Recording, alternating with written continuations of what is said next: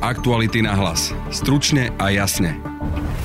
Zajtra sa menia pravidlá očkovania. Kedy, ako a čím sa zaočkujete? Minister zdravotníctva Vladimír Lengvarský hovorí, že vakcíny zatiaľ na výber nebudú. Táto možnosť zatiaľ nie je. My nemáme dodávky AstraZeneca pravidelné, tie sa menia v čase, takže musíme pracovať s tým, čo máme. Ďalšie zmeny priblíži šéf Národného centra zdravotníckych informácií Richard Suja. Občan, ktorý sa bude registrovať, si nevyberie vakcinačné miesto, ale vyberie si okres. Analytik z iniciatívy Veda pomáha Martin Schuster tvrdí, že už v máji sa zaočkuje každý, kto bude chcieť, a v júni bude problém zohnať ľudí na očkovanie.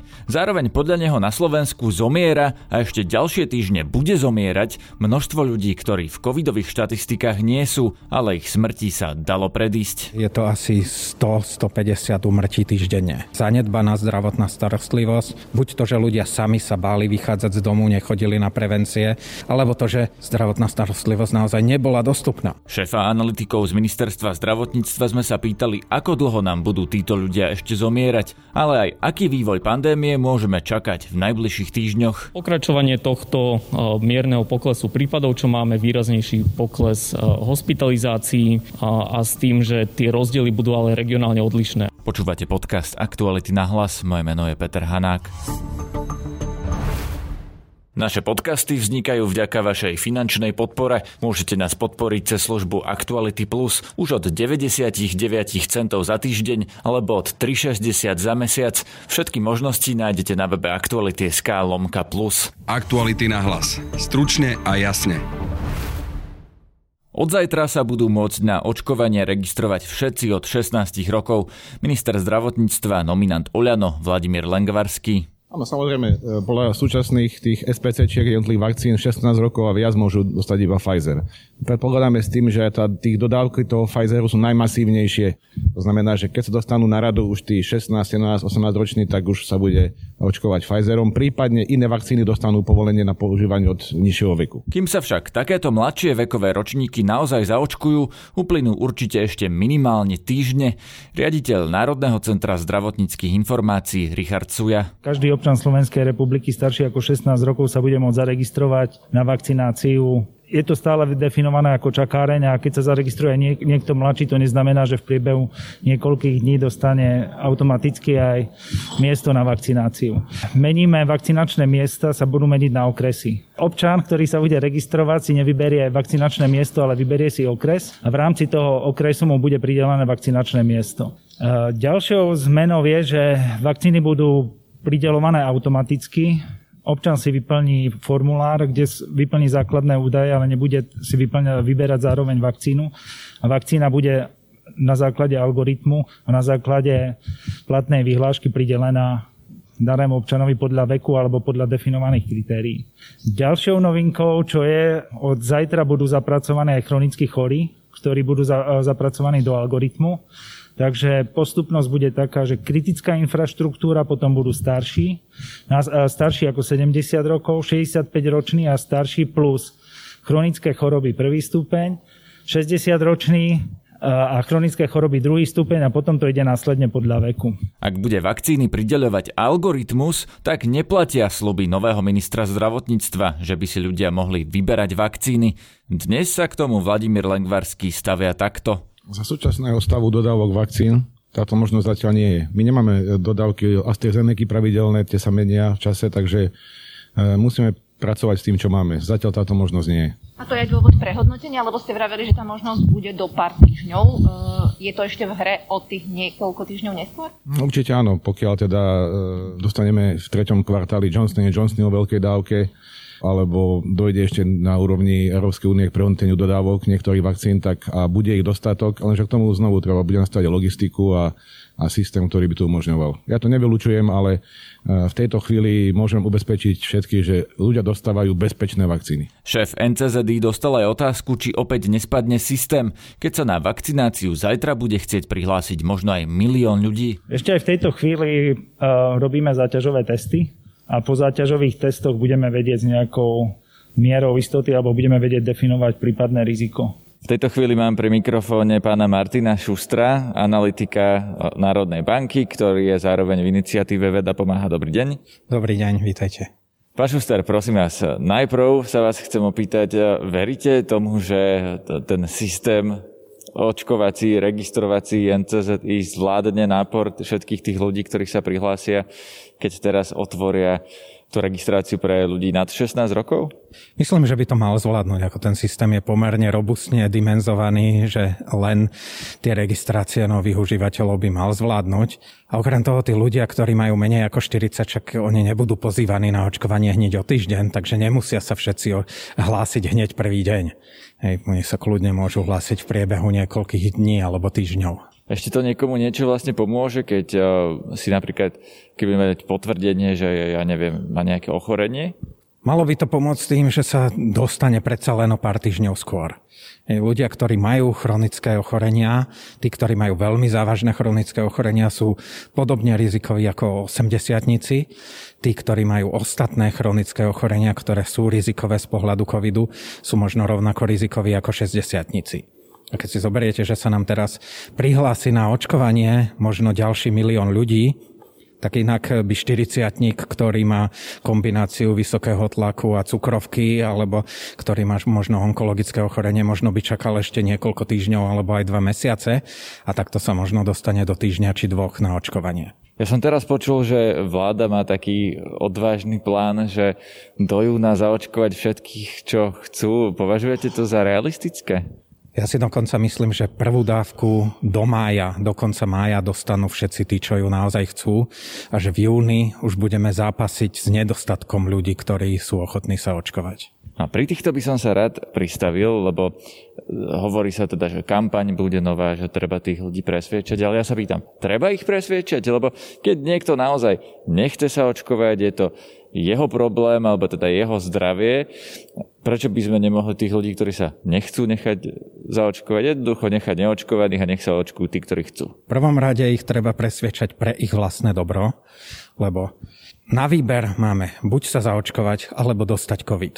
Nemáme žiadnu inú možnosť. Nikdy nebudeme mať takú vysokú kolektívnu imunitu, že by sme úplne zastavili šírenie koronavírusu. No dobré, ale tí, ktorí chcú byť zaočkovaní, budú, a tí, ktorí nechcú, no tak keď to poviem tak veľmi svulgarizovane, no tak keď sú si vedomí toho, že môžu dostať COVID, tak prečo by sme im v tom mali brániť? Pretože nám záleží na všetkých tých ľuďoch. A pretože vieme, že dostať COVID, aj keď ste mladí, aj keď ste 20-tník, 30-tník, tak dostať COVID je oveľa horšie, než vydržať ten jeden deň po očkovaní.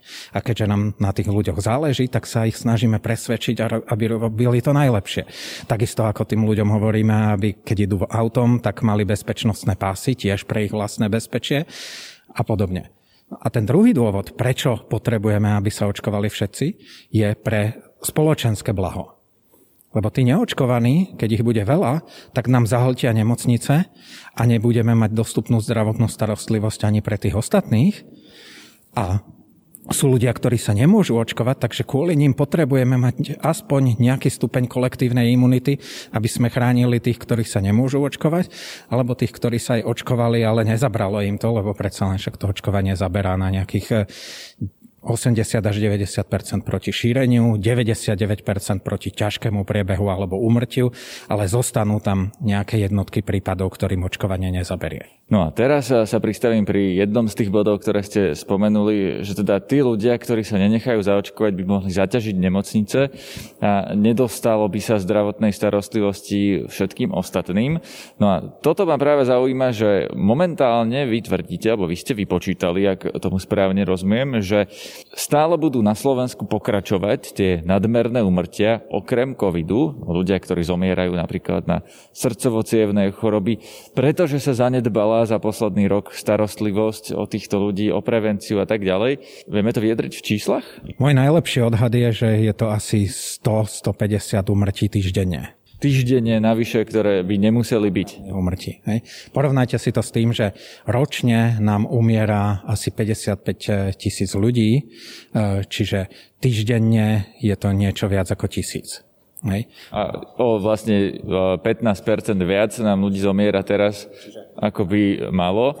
Aj keď odrátame tých ľudí, o ktorých vieme, že umreli na COVID alebo s COVIDom, že boli infikovaní, tak nám zostáva ďalších možno 10% úmrtí, ktorí nevieme, možno mali COVID, len sa to nezistilo. Možno to boli ľudia, ktorí potichu prekonali COVID, alebo nikto sa o tom nedozvedel a umreli na ňo doma a nikdy neboli testovaní.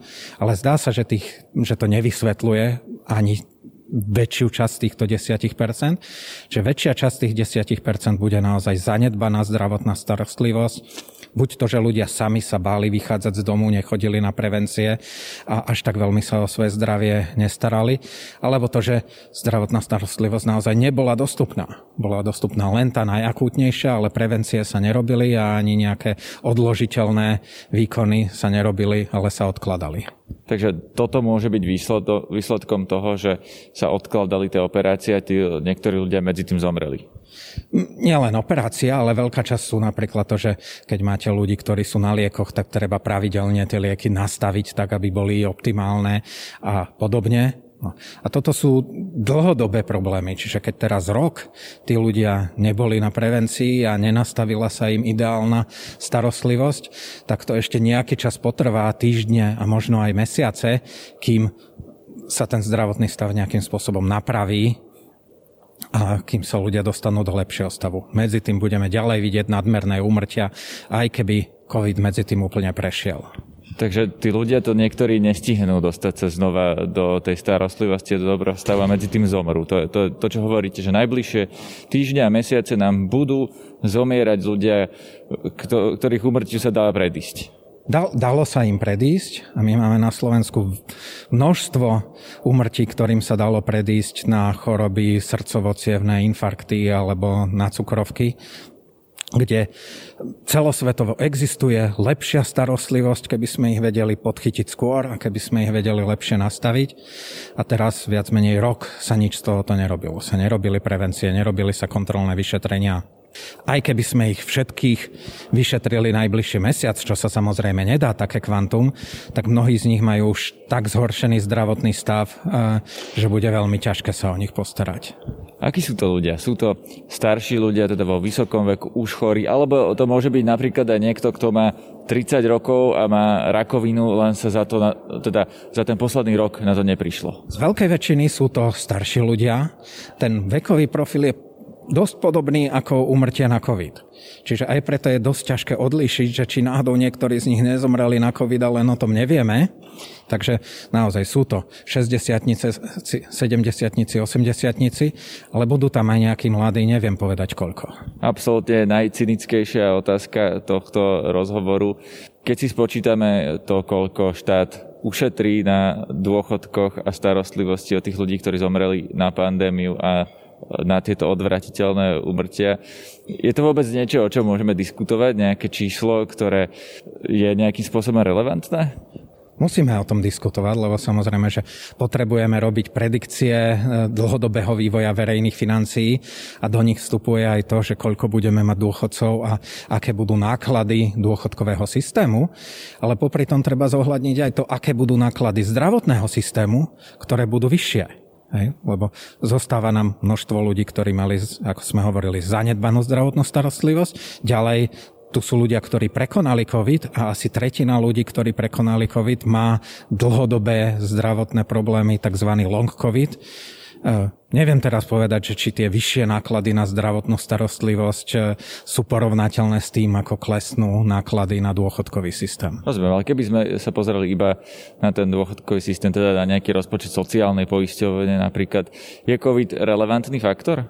Tak máme o 10 000 dôchodcov menej, čo je asi 1% dôchodcov. Čiže nie je to niečo, čo by robilo zásadné makroekonomické zmeny v tom systéme, ale všimneme si to, dá sa to spočítať. Na ľudí, ktorí žiaľ budú zomierať na odvratiteľné úmrtia, som sa na dnešnej tlačovke ministra zdravotníctva pýtal jeho šéfa analytikov Mateja Mišíka. Kvôli pandémii máme viac odvratiteľných úmrtí, vraj až o 150 ľudí týždenne nám zomrie na choroby, ktoré si zatiaľ nevieme úplne vysvetliť, čo to je. Zrejme sú to srdcovo-cievne a podobné veci, ktoré vyplývajú aj z odložených operácií. Čo s tým robíme? A ako dlho tento efekt ešte bude trvať, že tam ľudia budú navyše zomierať, ktorí by nemuseli? Tak mimoriadne dôležité teraz je práve obnovenie tej elektívnej alebo tej bielej medicíny, takzvanej, kde je mimoriadne dôležitá práve dostupnosť tých intenzivistických lôžok, lebo to intenzivistické lôžko je dôležité práve na rekonvalescenciu po operácii ťažkej, čiže anesteziológovia sú nevyhnutní. Čiže to je akože nutný predpoklad opätovného začiatku tejto medicíny. Taktiež veľmi dôležité bude vhodne pracovať a nastaviť v kontexte toho post-covid syndromu, lebo mnohé tie hospitalizácie alebo tie ťažkosti môžu práve súvisieť aj s prekonaným covidu. A tým, že sme tu mali také množstvo ľudí, ktorí prekonali ten covid a nemalé percento z nich môže mať nejaké ťažkosti ešte v následnej starostlivosti. Ja vás nasmerujem, lebo teraz sa tá biela medicína otvára a ja sa pýtam skôr, ako dlho to ešte bude trvať, kým sa dostaneme do toho stavu, že nám prestane zomierať 150 ľudí týždenne navyše? Neviem vám to takto zodpovedať. Veľmi to naozaj závisí od toho, aby sme udržali to, že stlačíme ten počet tých pacientov na tých intenzívnych lôžkach, aby naozaj boli voľné na túto medicínu a zároveň, aby sme sa nevrátili na nejaký stúpajúci trend, že znovu začneme plniť tieto lôžka. Posledná otázka z mojej strany práve na toto, čo ste teraz povedali, že aby sme sa nevrátili na ten trend. Do akej miery je to predvídateľné? Lebo napríklad aj dnes tu bol prezentovaný COVID-semafor pre kultúru, ktorý tie kultúrne podujatia, ktoré sa často plánujú napríklad niekoľko mesiacov až pol roka vopred, sú závislé od toho, v akej fáze budeme. Do akej miery sa dá predvídať, v akej fáze budeme napríklad v júni alebo v lete? Dá sa povedať, že teraz budeme niekoľko nasledujúcich mesiacov klesať, alebo nie? Nedá sa to určite predvídať. Veľmi to záleží práve od tých opatrení, od množstva faktorov, koľko ľudí bude chodiť do zahraničia, vznik nových variantov. Relatívne kvalitne sa dá prognozovať na pár týždňov dopredu, že v akej sme situácii, koľko sa nám ľudí nakazilo pred pár týždňami, to nám hovorí, koľko asi teraz príde do nemocníc. Ale naozaj zohľadniť do nejakého modelu, že aké sú prijaté opatrenia, aké budú prijaté opatrenia, ako sa správame dnes, ako sa budeme správať v budúcnosti, je mimoriadne náročné. Čo hrá v náš prospech je tá vakcinácia, že naozaj už 20% ľudí má aspoň, alebo prakticky 20% ľudí aspoň tú prvú dávku. Čiže čím sa budeme blížiť tej nejakej vysokej úrovni zaočkovanosti 70%, tak tým tá pravdepodobnosť nejakého väčšieho outbreaku sa znižuje, ale na pár mesiacov dopredu vám určite nebudem prognozovať, že čo bude. Vaša prognoza na tie najbližšie týždne aká? Pokračovanie tohto mierneho poklesu prípadov, čo máme výraznejší pokles hospitalizácií a s tým, že tie rozdiely budú ale regionálne odlišné. Aj preto je dôležité tie princípy toho COVID-automatu, že iné opatrenia máme v tých postihnutejších okresoch, čiže tie regionálne rozdiely budú naďalej veľké a prípadne sa aj zväčšovať, že naozaj niektoré okresy budú prakticky bez výskytu a bude mimoriadne dôležité, aby sa do týchto okresov nejak neprenikla vo väčšom tá infekcia. Na dnešnom podcaste spolupracovali Adam Oleš a Matej Ohrablo. Zdraví vás Peter Hanák. Aktuality na hlas. Stručne a jasne.